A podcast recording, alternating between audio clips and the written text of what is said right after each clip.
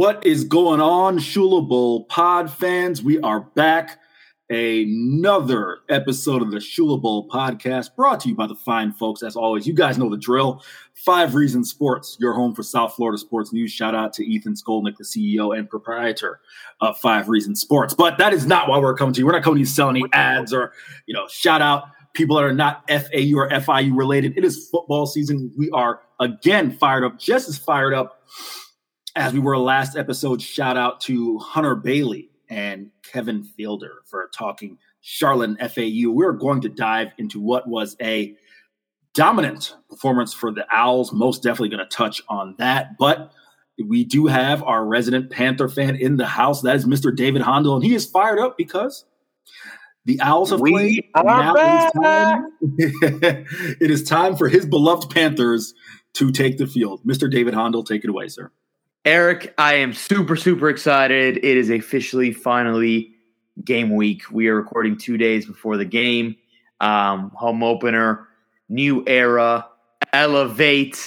Uh, I, I'm, I'm, no, I am super, super excited, and, and I really do think um, that there's been a, a buzz like surrounding the season. I think Scott Carr and Coach MacIntyre have done a good job in that, and so I'm, I'm curious to see um, how full the game will be. I'm curious. Is it Thursday night. Um, you know, there shouldn't be any other you know games to go to. So I'm curious about that, but I, I'm very excited just to see you know these guys uh, you know put on a show on Thursday.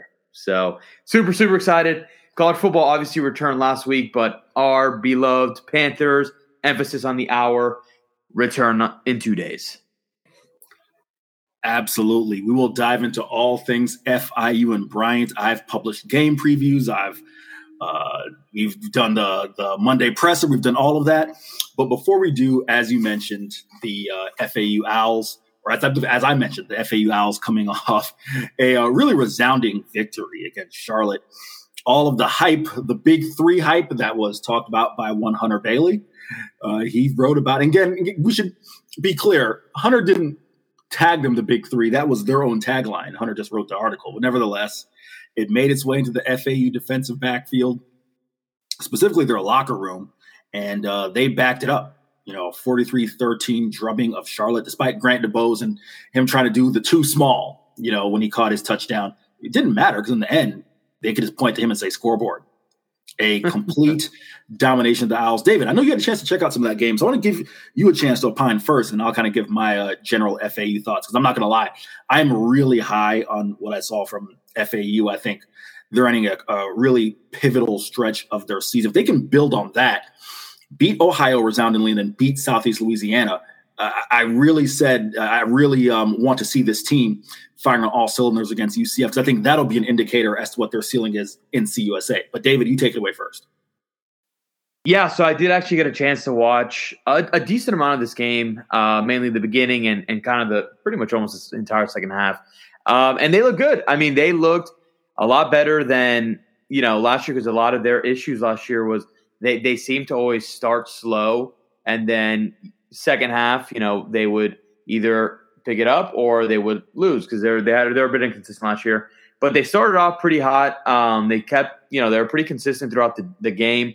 Uh, they ran it really well. Mc, McCammon played really well. N'Kosi Perry obviously um, played very well too. So I the thing is, it's weird to not say I wasn't impressed because I was kind. I, I, listen, I, FAU's good. Like I, I, I was kind of expecting maybe not this much of a drumming, but I expected them to win this game in, in a good, you know, a, a decent fashion. Um, but they did look good, and that you know, if the offense is humming and they're consistent, they're going to be, you know, a force to be reckoned with in Conference USA, as they have been. You know, last year might have been an outlier, but they've been, you know, one of the top dogs the past four or five years. Um, so I think, you know, they keep they keep this up. They're they're definitely gonna, you know, beat a lot of teams. Not FIU, but everyone else maybe. But um, but yeah, no. Shout out to Shane, officially one zero as a coach uh, or part of the coaching staff, and uh, yeah, man, they they you know, there's for me not not much more to say. They just looked very good, and that offense was humming. Let me ask you this. Um, I want your perspective as an FIU fan. I know again you had a chance to watch that game. What really stood out to me for FAU was their guys just look. And granted, again, Charlotte. Uh, if you know anything about Charlotte's defense, they've had problems for the better part of the past three years. So it's not like they did this against you know some superb defense. But their guys just look really good in a way that I don't think you can say that about FAU, except quite frankly, uh, outside the times they've played FIU over the past two years. Did it just kind of stand out to you? You know, I'm not asking you to be a CUSA expert, David. I'm just wondering, just your eye test. Did it kind of stand out to you, you know, how quick Larry McCammon looked in running back and, you know, how their defense was flying around? Did, did this look really good to you? And as far as that, that was noticeably different from the past few years. Yeah, no, it does. And, and, and granted, obviously, most of the time that I do watch FAU, it is against us, and they they somehow have looked uh, uh, like the friggin' Bama whenever us. Um, but no, they did. I mean, I watched a good amount last year, and, and like I said, like last year was a very inconsistent team, um, and they, you know, they they often started off very slow. This team, it, they looked like they had their stuff together. Uh, they they looked like a team that, you know, I mean, this is N'Kosi Perry's second year. He looked more comfortable. Um, and, and yeah, they they they looked more in sync from the start. And yeah, like like Charlotte, I thought Charlotte would give a, a more of a game just purely offensive wise. I, I know, um, you know, obviously we the, the joke of the big three and stuff, but they they do they, their offense on paper looked to be improved. Um, so I wasn't, you know, I, I figured FAU would put up points, but they did it pretty easily. um, it didn't seem like they really had any trouble um, throughout this game. So no, they I agree. They look they look very good. That that first game was, I think, really good for them, and, and it's a hot start that they can build off going to Ohio this week. Um, yeah, on on on on Shane's first. All, I'm going to treat this like Shane's the head coach. Um, so all, all the all the positive and negative feedback is is all going to go on Shane here. So I, will quickly kind of you know finish off with my FAU thoughts. Again, N'Kosi Perry looks like a different man in in year two. It's not to say N'Kosi had a bad year by any stretch of imagination, but I, I just felt again so much more in control. You know, he had a drop. You know, he had some some plays that were left on the field. I mentioned Larry McCammon.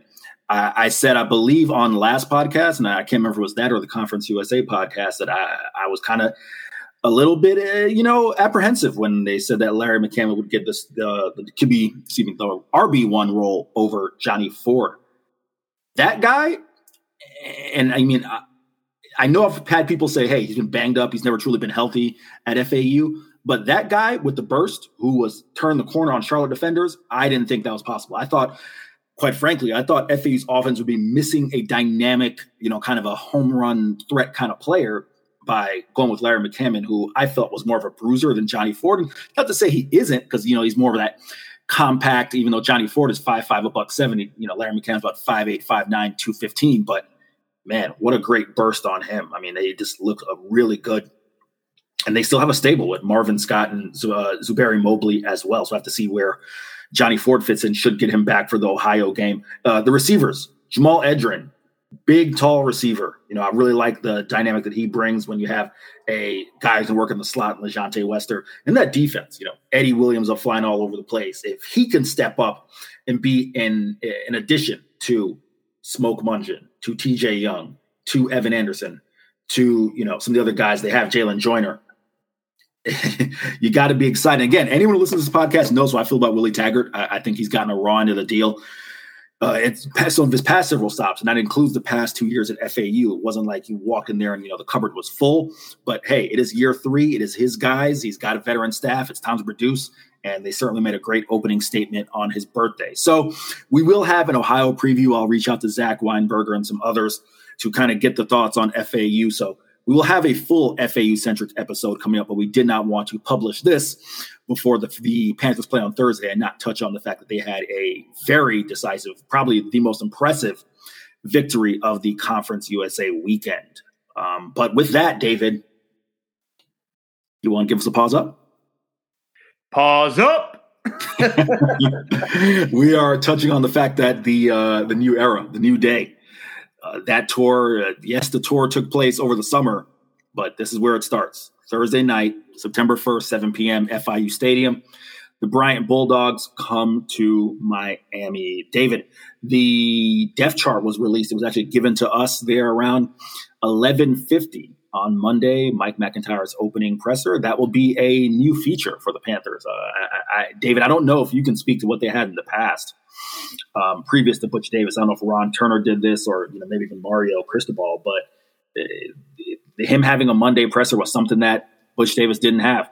You know, we were there inside of the field house, the media room where we will do our post game pressers normally, and that was you know a, a pleasant uh, a pleasant surprise, and we got the notification that we will be having weekly Monday pressers. So, and they're posting that on YouTube.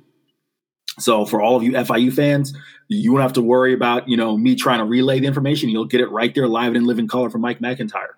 Uh, so, with that being said, David, start with the depth chart. Um, the you know obviously the major news is Gunnar Holmberg will be the starting quarterback. That was what I projected. The Duke transfer who played in excuse me, played in nine games last year for the Blue Devils. Of course, you know, uh, someone who brings a four, four or five years uh, of experience. I believe it's sorry, Gunnar's been yeah, Gunnar's a 2017 guy, I believe. Um, so at least five years of experience and has two years of eligibility left. Uh, so a veteran presence, he wins the starting quarterback job. Uh, we heard from Tyrese Chambers and Dorian Hall after Mike MacIntyre, But yeah, uh, I'll let you take it away with the fact that Gunnar Holmberg is a starting quarterback and then the depth chart.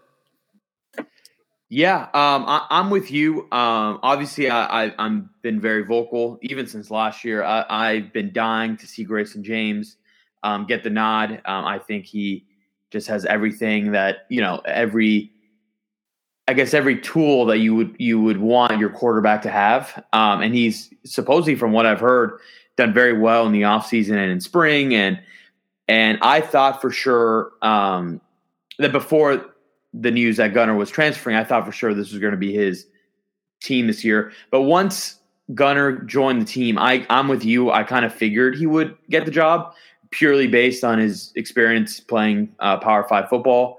Uh, even if it's at Duke, he still played, you know, in the ACC. Um, so I kind of figured that they would probably go that route, um, especially with a team that were were no hiding it. We're in a complete rebuild, so you do want to have some level of experience, uh, you know, especially to start. Um, and so I'm not too shocked about it. I, I, you know, I hope, you know, I'm hoping nothing but the best. I want him to succeed, and I've heard, I mean, pretty good things from all three of the quarterbacks. So hopefully, you know, he comes out, plays well. I mean, the the last, what was it? The because it, it sounds almost like the the the the Christian Alexander James Morgan situation, which I thought Christian Alexander would initially start. We bring in James Morgan. They kind of split it in the beginning, and then James kind of ran away with it, and, and look what he became. So, um, you know, let's see if if Gunnar could, you know, perform like uh, like how Coach MacIntyre is hoping for, naming him the starter. Um, so I have no no real issues there, besides the fact that obviously my bias towards the Grayson James I've. Um, but you know, if if if I, I think this is a game that obviously it's it, Bryant uh, is an FCS school, but if I think if if he shows any sort of troubles or, or you know kind of I, I, I think he might even be on a shorter leash to see Grayson James um, see what he can do. But hopefully we don't get to that. Hopefully he kills it. So um, no, nothing, nothing else in the court. We kind of, you know, it's obviously been the biggest question a lot of FIU fans have been asking but we I'm with you. We kind of kind of expected this one. it's interesting you talk about whether or not there will be you know a leash on him, so to speak. We asked myself and Walt Villa uh, from the Miami Herald. We asked Mike MacIntyre. Uh, essentially, like, hey, if, if Gunnar's the guy, is there going to be a package you're working for some of the other guys, or is he the guy? And Mac said, no. You know, I named him the quarterback. Um, if for whatever reason we have an injury or whatnot, then you know we will feel confident with Grayson or Hayden as far as putting them out there, but I named him the quarterback, and that is not saying that he's going to be the guy for the entire year. Meaning, you know, if if he isn't performing, then I'm sure he'll look otherwise. But it's not going to be a situation where in the first half, if he goes two for ten, you're going to see Grayson James. I, I don't believe that. I think you're going to see. Um, I think you're going to see Gunnar, uh, you know, kind of as I mentioned, have every opportunity to be the QB one. So now that we've talked about the quarterback, You've got that depth chart in front of you. I had some surprises that caught my eye, but let's start with you. What were what are your initial thoughts? on the uh, offense and defense. You know, we've got it confirmed, uh, even though there was a, a, a, semblance of a facade from Mike MacIntyre. Know they're saying, oh, we're going to be multiple and whatnot. It, we knew it was going to be a 4 3 defense. Um, now, of course, there will be, you know, when they go with five DBs and whatnot, they're going to have some some aspects of multiple because that's just today's college football. But Mike MacIntyre's run the, the, the did I say 4 3, David? Yeah, I, okay. you might have. It, it's gonna. let's try this again. I heard that in my head.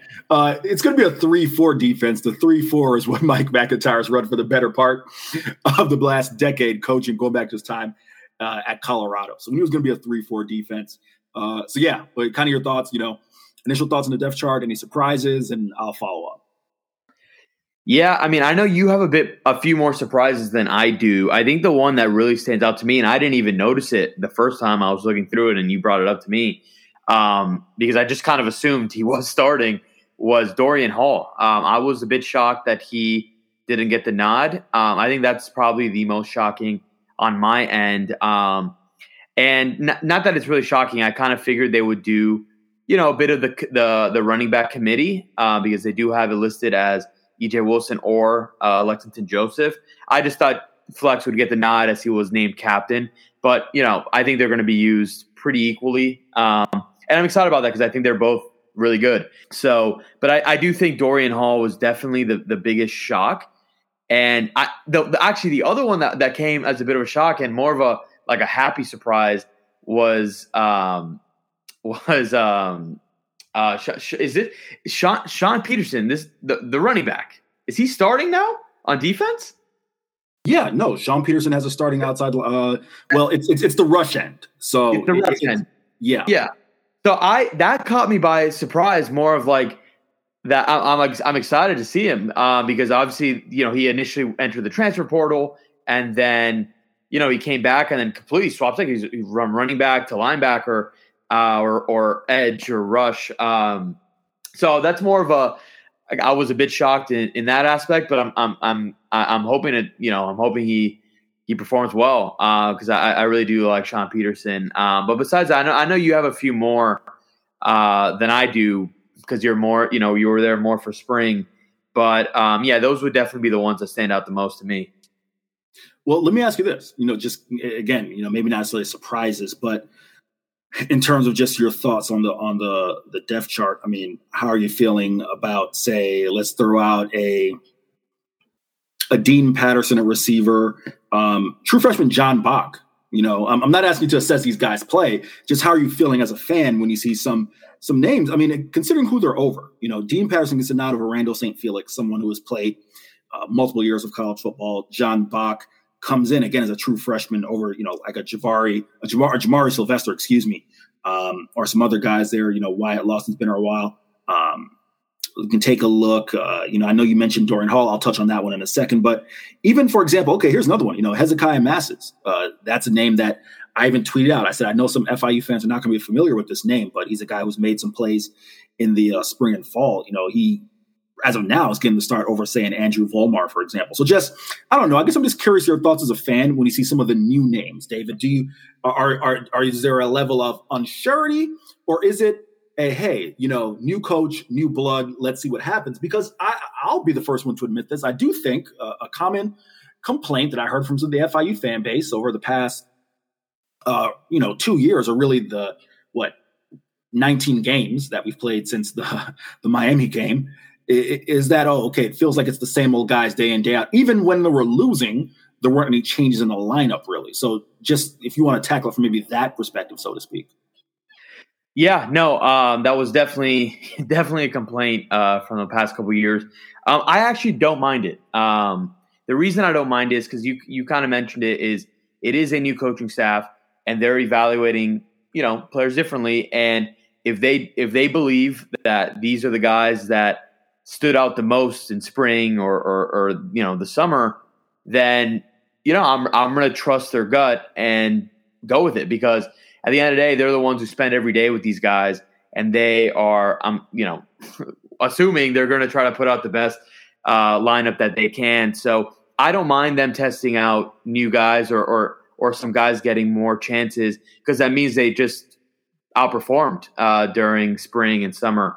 Um, so I'm I, am i am not I'm not too worried. Um, I mean, obviously, it, it if they don't if they aren't performing, I think it's all right. Let's get some other guys that because I I think what it is, and this is the first game, and obviously, you know, people are going to be like, oh, it's Brian, it's Brian. I, I think what it is is that they're putting out the guys that perform the best, and I think a lot of them will probably have shorter leashes if they're not performing, knowing that we have other guys that are a bit, you know, maybe a bit more experienced that can go in and you know, you know, take that job for say or or things like that. But I have no issues with them testing new newer quote unquote players um, to you know see what works and and maybe those guys just have you know different different connections. Like maybe you know I, I wasn't there at every spring practice. Maybe Dean Patterson has a great connection with Gunnar Holmberg. So more than Randall St. Felix. you know what I mean? So I, I'm going to trust. It's the first game, complete new coaching staff. I'm going to trust whoever they believe is the best to win the game. That's who I'm going to go with. And you know, if it doesn't work, that's what the season's for. You can change up those lineups um, to depending on what's working, what's not working. So for the first game, I will just go with the flow. All right, so I'll kind of jump in and give my thoughts. As you mentioned, you know, I've been around a little bit as far as the team. So, A, Gunnar over Grayson and Hayden. I do believe, not necessarily that the two young guys didn't do enough to win the job, because I, if it were different circumstances, I could see either of them starting. And again, and this is just my two cents. I think that their deficiencies, the things that they probably aren't showing enough of in practice, or maybe enough in camp that that you know kind of lends the, the, staff to go with great with with Gunnar. I think those are things that are only going to improve with playing time. So it's really a tough situation for them. With that being said, this is such a young team overall, David. I think, just in my mind, any experience you can get is probably the better in terms of Mike MacIntyre and company, especially when they look at this roster. Eh, excuse me, let's look at the schedule. The first four or five games, and we will go down the schedule after this. If they can come out three and one, possibly four and one, which I'm not predicting, but if they can, then I think Mike MacIntyre and company are saying, hey, we might be a little bit ahead of schedule here, and we got a veteran, someone who can carry us the rest of the way. So again, that's a little bit of speculation on my part. That's kind of what I'm reading into it.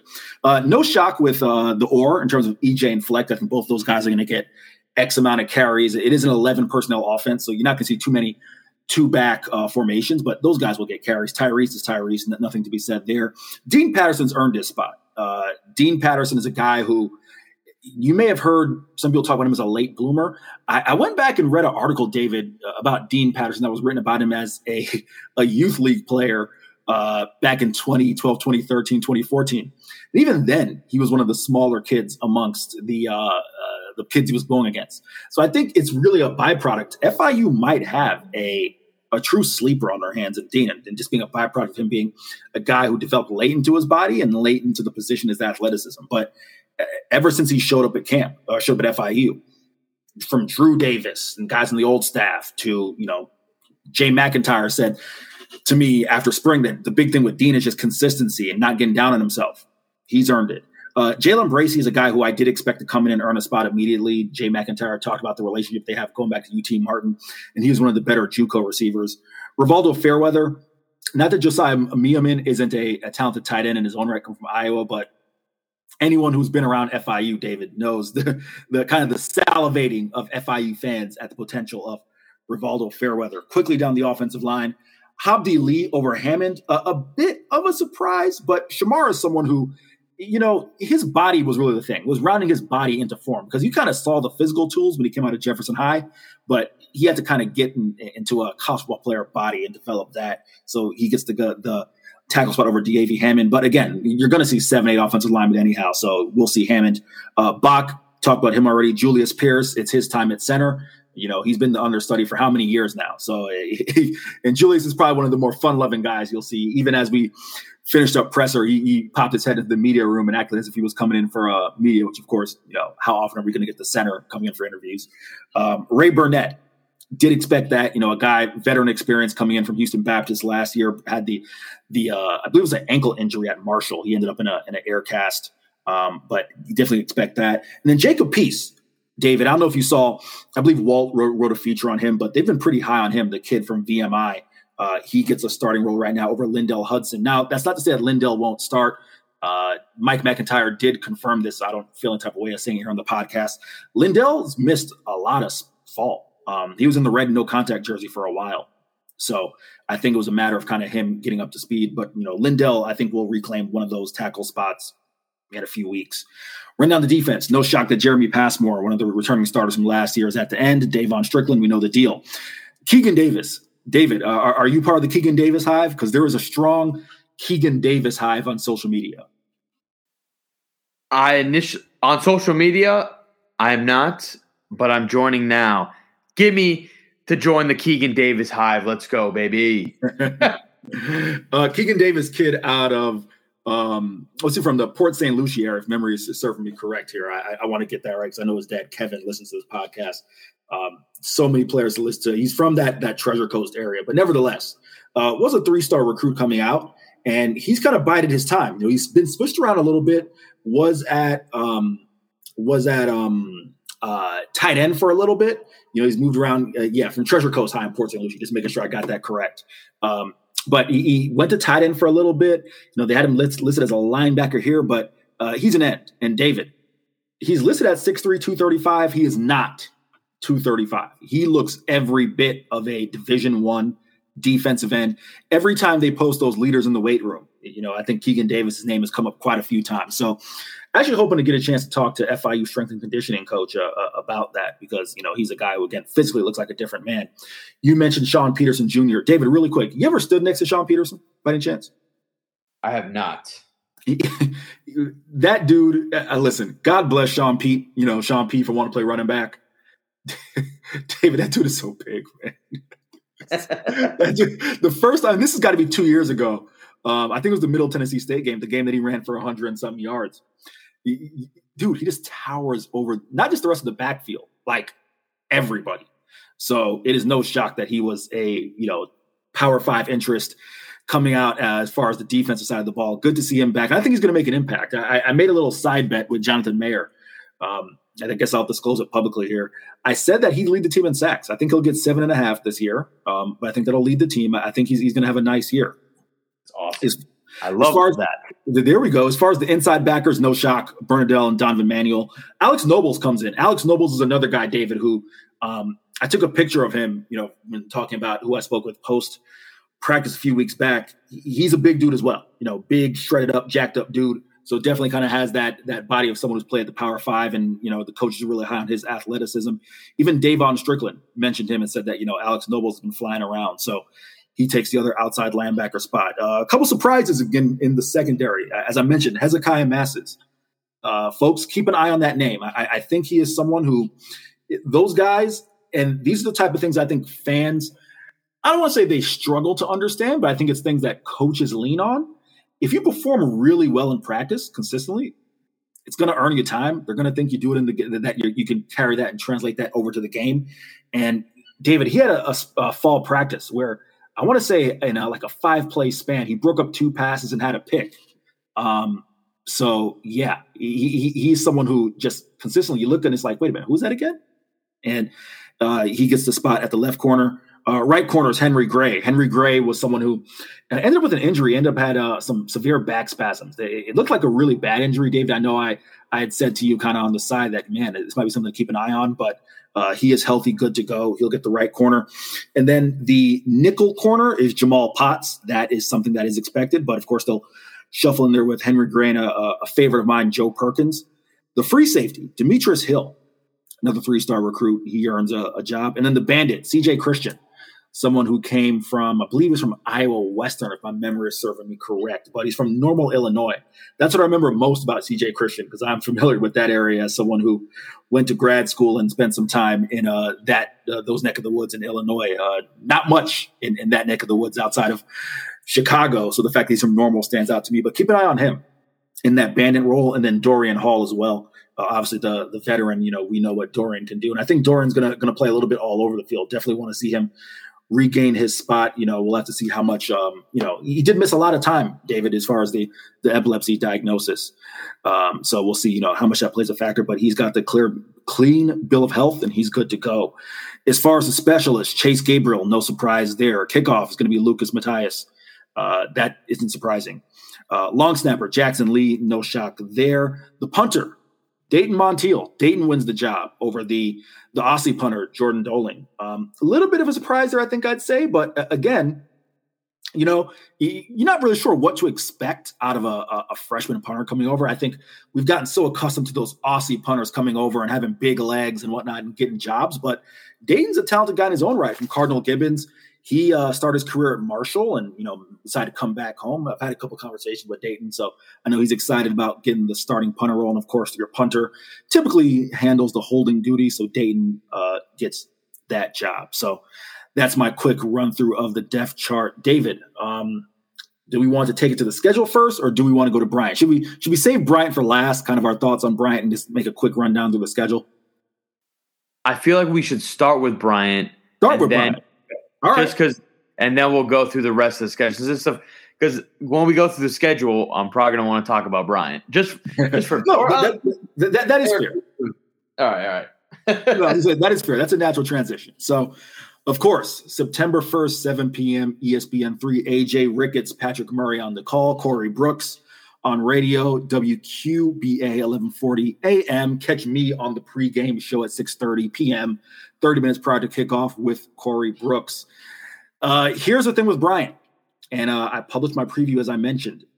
They're a very cohesive team. A lot of FCS teams, I can't emphasize this enough.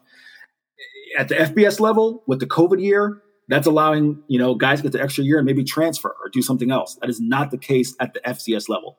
It's just giving these guys, the majority of them, another year to come back and build that cohesiveness with their team. I asked Mike MacIntyre, I said, "Hey, um, is this something that kind of concerns you a little bit?" You know, and let's go ahead and toss it to Mike MacIntyre's sound when he talks about the fact that he has one of the least experienced teams in FBS football, whereas Bryant has a very cohesive team a lot. I mean, that, just worries not the word. It's a, it's a fact.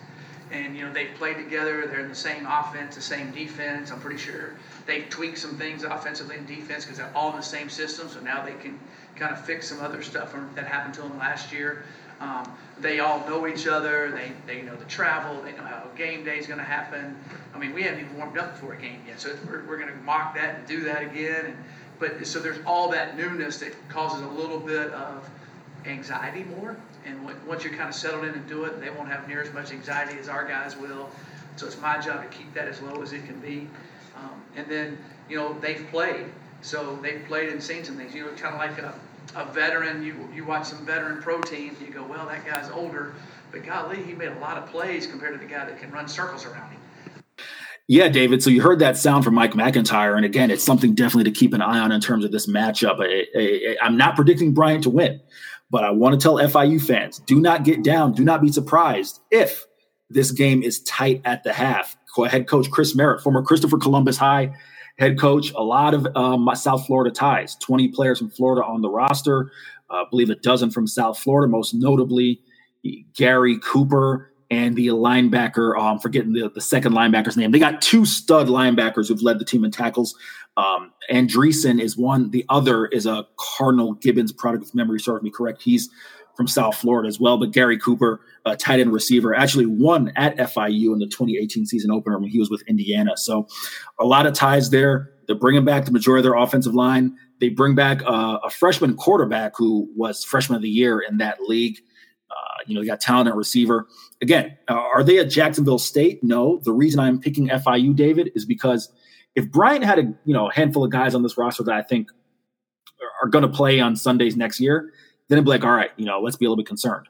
Jacksonville State had that. They had an NFL talented, you know, NFL potential quarterback at tight end, and you know, uh, a few other guys who will get looks in camp.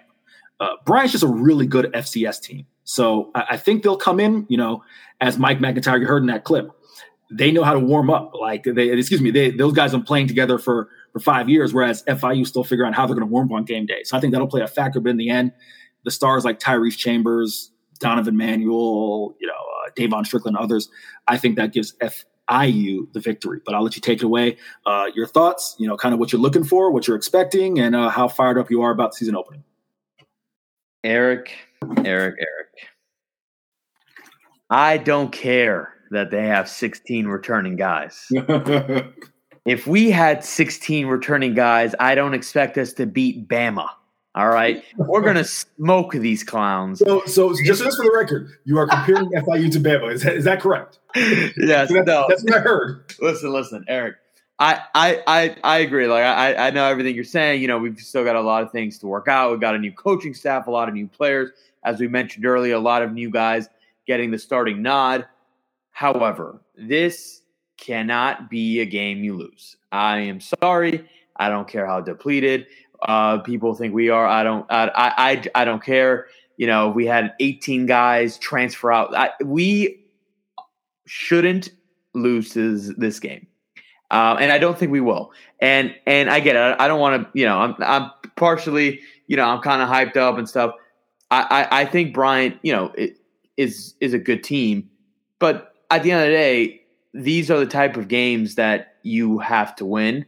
Um, FIU obviously a lot of people aren't expecting FIU to be that good anyway, but we are still a D1 program and we've got a lot of heavy hitters on this starting lineup. Um, and I, I just think I, I think it could be maybe start off. You know, people are still getting into the rhythm of things, but I expect, like you said, I think we'll pull away purely based on the you know the star power on this team, or or maybe not star power, but the the level of players that we do have on this team. And so I would be disappointed if we lost this game. Um, I weirdly, as as I'm on this rant that I'm like not even probably thinking before speaking, uh, maybe I wouldn't even be. And I'll be. I'm kidding. I'll be shocked if we lost this game. I, am trying to like you know play coy because Eric's been trying to warn me for weeks. Shane has been texting me on the side that that that Bryant's going to beat us. I, I I'm shutting off the noise. We're the better team. We've got the better players. New coaching staff's going to want to make, you know, show show out on their first game, and I'm expecting more people at this game than maybe others are. I think it's going to be a decent show out, and I think the players are going to hopefully feed off that and really show it out on Thursday. Um, I think FIU runs away with it in the second half, though. I can I can see maybe some speed bumps in the beginning.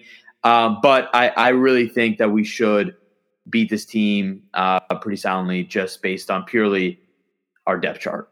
So um, I think we've got the athletes.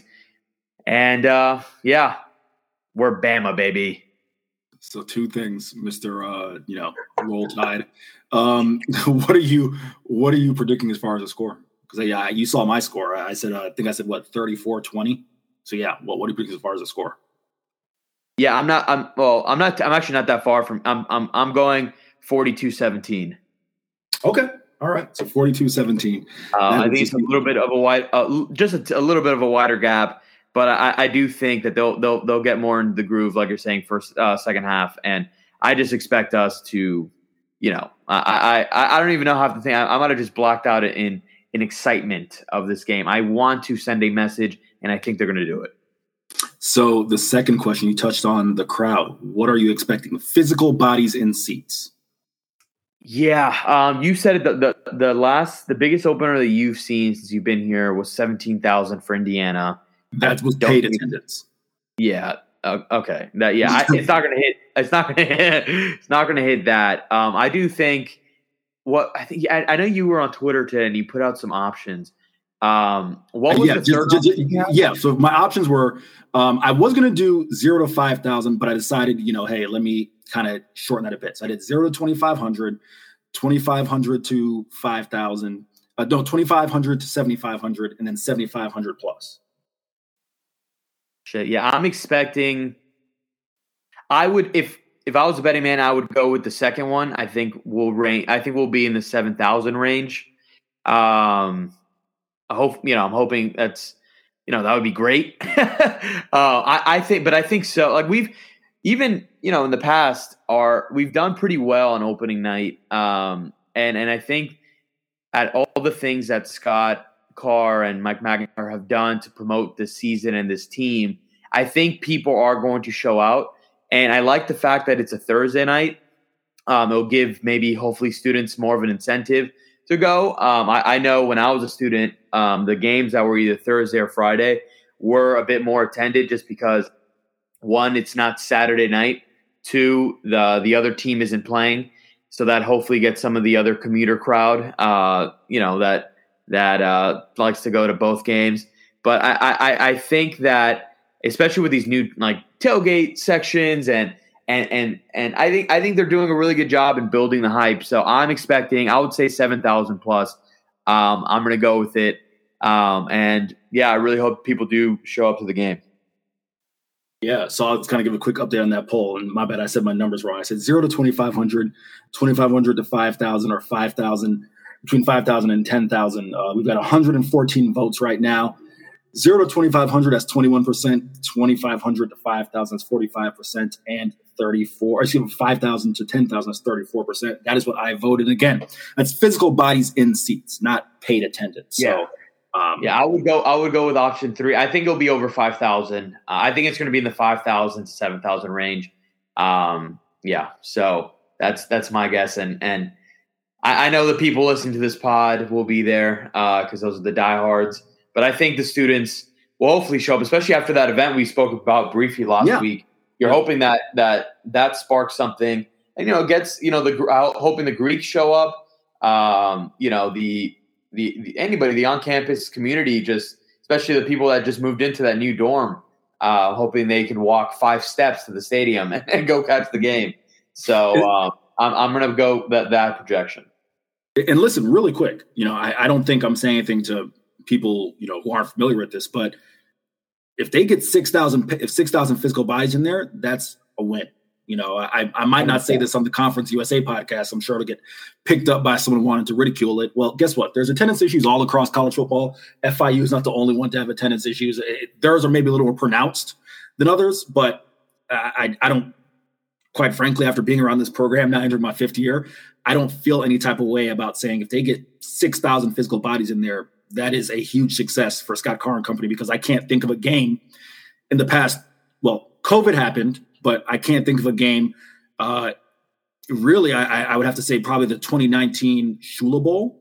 Probably the last time there were 6,000 bodies in there. So that, uh, you know, I, am not going to give very many open kudos to Scott Carr because that's not my job. But if he does, does that, then he deserves it. But with that being said, let's uh, run down the schedule we've got the opener, David, or, or, or, how do you want to do this? We want to take it in. Let's do this. Let's take it in in fours, and I will let you kind of give your thoughts. I think that's that's the way we typically do it. So let's take it in fours. We've got okay. the opener. You've already given your thoughts on Bryant. Uh, next week, next Saturday, I will be in Austin, Texas, 7 p.m. Eastern. Or let's try this again. I'll be in San Marcos, Texas. I have to fly into Austin to get there. Uh, we are not playing, or FIU is not playing the Texas Longhorns. They're playing Texas State 7 p.m. Eastern, ESPN Plus. Again, you can find that game on 1140. AJ Ricketts will be on the call. Um, then we go to, or two weeks, sorry, in two weeks, FIU goes to Western Kentucky. That game is in Bowling Green. I will be there via Nashville CBS Sports Network. So that one will be on nationally, national television. Again, radio is 1140. It looks like 1140 is going to be the radio home all year for the Panthers. And then the New Mexico State game. David, um, I'm not sure how familiar you are with that region. Um, I wish I had an educated answer as to why this is the case. It, I, I don't know if it's a mountain time zone thing or if it's a specific to New Mexico thing. I'll have to look this up. Anyhow, the reason I'm saying this is that game is only available on FloSports. And that is not the first time that whether it's been a UTEP, New Mexico, or New Mexico State, those games mm-hmm. aren't. Actually, you know what, David? I know the answer. I'm just going to talk this out loud. They're independents.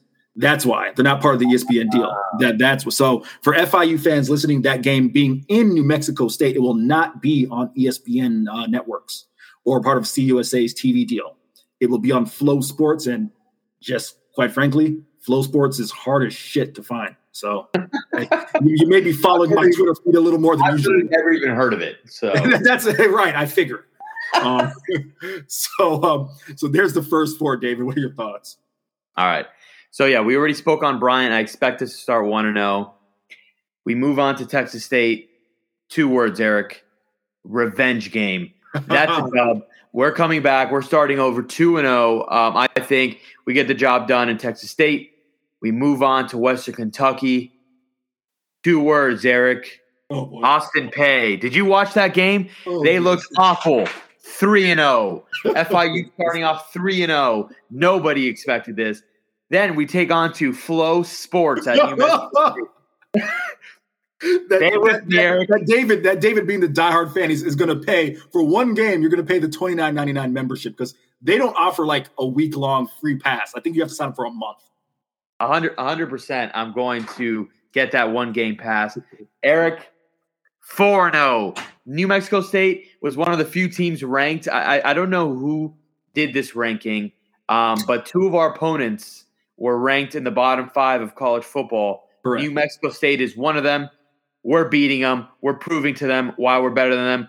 FIU starts off the season 4 0. Boom. Uh, Okay, well, the undefeated Panthers will follow up with UConn, uh, undefeated via David Hondel's prediction. That was also one of the teams that was predicted to be, uh, I think it was Bill Connolly, I believe, did that prediction to be um, worse than FIU. That is the Tommy Zozis game. Former FIU long snapper Tommy Zozis coming home to FIU, or coming home to Florida, I should say. That game will be back on the ESPN networks, and of course, 11:40 a.m. Then I can't wait to hear David talk about how FIU is going to win this one. They're facing Frank Harris, Rashad Wisdom, and UTSA at home on CBS Sports Network. It's a Friday night, 8 p.m. and same radio. Uh, then it is uh, to Charlotte, one of my favorite cities in CUSA. Head to Jerry Richardson Stadium. That one will be on the ESPN networks. A 3:30 kickoff from Jerry Richardson Stadium in the Queen City, and then a Friday night showdown with a team that this, in, in my prediction, is, is going to be a win for FIU, but we'll see how Sonny Cumbie, in his first year, the former Texas Tech quarterback, former Texas Tech offensive coordinator, was the offensive coordinator when FIU played them last year in his first season with the Bulldogs. That game is on CBS Sports Network and 11:40 a.m. Let's take down those four, David. Let me hear how they're going eight and zero. Are you ready? Yes. Are we playing October 8th? Are we playing basketball? Nope. Football. Lock. FIU beating UConn, that fake team. On to UTSA. Let me hear I'll be realistic here. Let me hear I'll be realistic, Eric.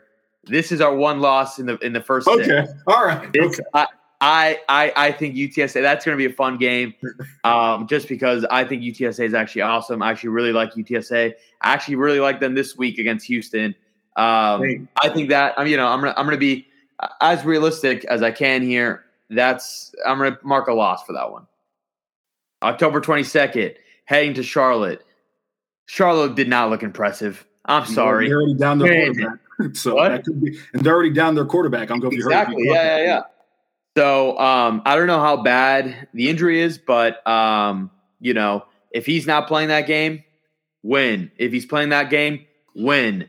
On to La Tech. I'm with you. I think this is another win for FIU. Uh, uh, La Tech is a team that we we do sometimes struggle against, but at home, Friday night, under the lights, CBS, prime time, lock me in, W. We're starting seven and one. All right. So the seven and one Panthers, who are now uh, amongst the tops in Conference USA, they head to the Dallas Fort Worth area, Denton, Texas. 4 p.m. kickoff Eastern, 3 p.m. Central, November 5th on Saturday at UNT, a team that looked really good in their opener, upsetting UTEP. Then it is the Shula Bowl, the Shane Marinelli Bowl, because Shane Marinelli will be in the house. He will be at FIU Stadium. November 12th, 7 p.m., 7 p.m. kickoff. Uh, that game's going to be on Stadium. So another nationally televised game, the last nationally televised game for the Panthers against the Owls. Shula Bowl 24, if memory serves me correct. I should know that off the top of my head. Nevertheless, the Owls did look good, as we mentioned, in their win. Then uh, we head to the farthest Western team remaining in Conference USA. Definitely one of my trips I'm looking forward to this year, getting a chance to get out to the beautiful city of El Paso and the Sun Bowl. Looking forward to some phenomenal Mexican food and uh, hopefully some leisure as well. I might go over to Mexico. We'll see. Nevertheless, November 19th, 4 p.m. Eastern, 2 p.m. Mountain Time uh, on ESPN Networks. And of course, uh, 11:40 a.m. AJ Ricketts will be on the call from El Paso, and we'll finish off the year against what I like to call an arch rival of the Panthers, because quite frankly, whether it's been at Floyd Stadium, which is a freaking house of horrors for FIU over the past few years, or at FIU Stadium. Luckily, Asher O'Hara is not the quarterback, but it's seemingly no matter whether it's him, Chase Cunningham, or otherwise, the Blue Raiders have had FIU's number, November 26, 6 p.m. Eastern. That game is on ESPN Networks. Rick Stockstill's Blue Raiders come to town. So uh, let's hear it. I'm, I'm assuming they're going to go. Uh, the Panthers going to go 11 1 here, David. Well, let's find out. November 5th, North Texas. I will say North Texas did impress me a bit this weekend. Um, I thought I thought UTEP at home um, was going to win that game. They did not. North Texas honestly kind of shocked me, but didn't shock me enough. Win. All right, Shula Bowl, or AKA now the Shane Bowl. Oh my God, Shane has no idea what is coming to him. Shane, listen, I hope you're listening to this because boy, oh boy, are you going down, my friend. This is going to be the most lopsided victory in the Shula Bowl history. We might put up 60 on the Owls in this game. You want to know why? Because Shane is going to be coaching this game, and he's not going to know what to do to stop Grayson James because he's coming in this game and going to dominate. Uh, no, I'm kidding. I'm going a little off tangent here, but I can never pick against FIU in a Shula Bowl. That's a dub. FIU UTEP. Once again, I was thinking that UTEP would show something week one. They didn't. We usually handle UTEP. I don't care that they've, you know, look, they, they were good last year. Guess what? That was last year. Lock me in. FIU win. Last game, like you mentioned, Middle Tennessee has been the team that's given me nightmares as a fan. Uh, and the difference in this game, like you mentioned, yeah, sure, they've beaten us at home, but we're not at the House of Horrors. The cage is going to be a new animal at this time when we're going for 11 and 1. Packed house, 20,000. No way Middle Tennessee leaves with a win. FIUW. Eric, you forgot to mention a game. The conference championship. We're facing back off against UTSA. Revenge game. FIU knocks them down in the conference championship. We move on to a Power Six New Year's Eve bowl game, or not Power Six, whatever it is. I don't even care. Sign me up. Orange Bowl W. We take it home. Best season in FIU history. New regime. Big Mac. Elevate. And that's the season, my friends. And that is can be done as only David Hondel can do. I, I, will very, very, very quickly go down the schedule. Uh, Bryant win, Texas State loss, Western Kentucky loss, New Mexico State win, um, UConn win, UTSA loss, Charlotte loss, Louisiana Tech win, North Texas loss, Florida Atlantic loss, UTEP loss, Middle Tennessee loss, four and eight, one and seven Conference USA. But uh, I, I, said that in that tone of voice because you don't care about that. You care about David Hondel's prediction, which is eleven and one, followed by a Conference USA title, the final Conference USA title of this incarnation. A great way for the Panthers to head into the new incarnation of Conference USA as champs, and quite frankly, one of the best underdog stories in the history of sports and and Orange Bowl champs. Don't forget, and and, and Orange Bowl champs as well. Uh, is that game being played at Marlins Park or is it at, at Hard Rock? They're going to win at the home of the uh, the team that we won't say. They're sending mid. They're going to send Mario Cristobal home crying when we beat Miami again in the Orange oh, Bowl. Okay, they're going, beat, to beat the Hurricanes in the Orange Bowl. Okay, so it's it's, uh, it's to, to put a bow on the greatest season in the history of FIU football. That would be the greatest the great season the history of freaking football, David. Anyway, with that being said, Eric, what are you what are you what are you doing if that happens? Well, uh, I put to you this way: I've already given uh, Justin Carr and George McIntyre uh, contract extensions if they manage to sell out the opener, which, as our friend Damani said that they should, uh, and you liked that comment uh, on Twitter. Uh, if if I, David, if everything happens according to plan, as you've stated, if you have stated, um, I'll be. Uh, well, I won't joke about that. Um, I'll be very angry because I should have placed a bet on that in Vegas and then retired from the sports writing thing forever.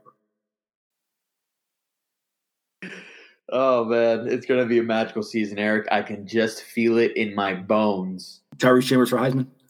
Tyrese Chambers for everything. He's okay. gonna he's gonna win every award they have. He's gonna win the Heisman, and guess what?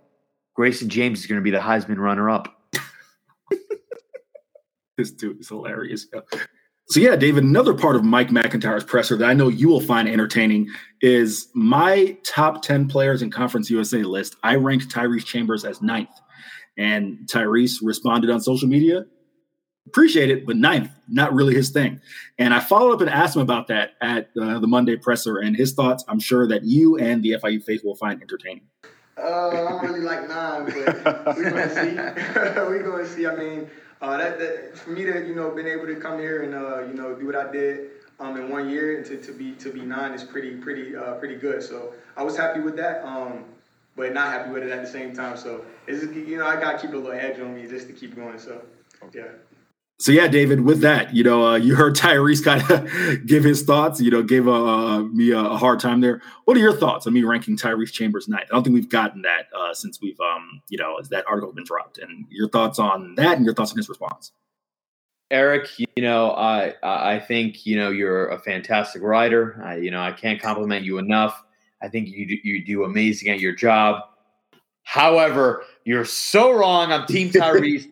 Tyrese should be number one. Uh, I mean, how could you rank the Heisman hopeful as nine? I mean, Eric, I mean, that's simple, simple journalism. Um, and, and so Tyrese is about to put up 2,000 yards this year. He's going to be the Randy Moss of FIU history. And um, God, just just start already because I, I can't wait to prove everybody wrong. All right. So that should be interesting. All right. So with that, we will close the podcast. As always, you can find us on Twitter at Shulable Pod. You can find David on Twitter at Mr. Hondel321. You can find me on Twitter at Eric C. Henry underscore. And last but not least, the number five, Reasons Sports, your home for South Florida sports news. We will be back again. We have the FAU recap of their win over Charlotte and then previewing Ohio. We'll have Zach Weinberger and hopefully another guest on as well to join us. But with that, uh, we'll also be recapping the Thursday game, FIU's kickoff. We'll recap that next week and keep an eye out for both those episodes. Happy football watching, everybody. Pause up.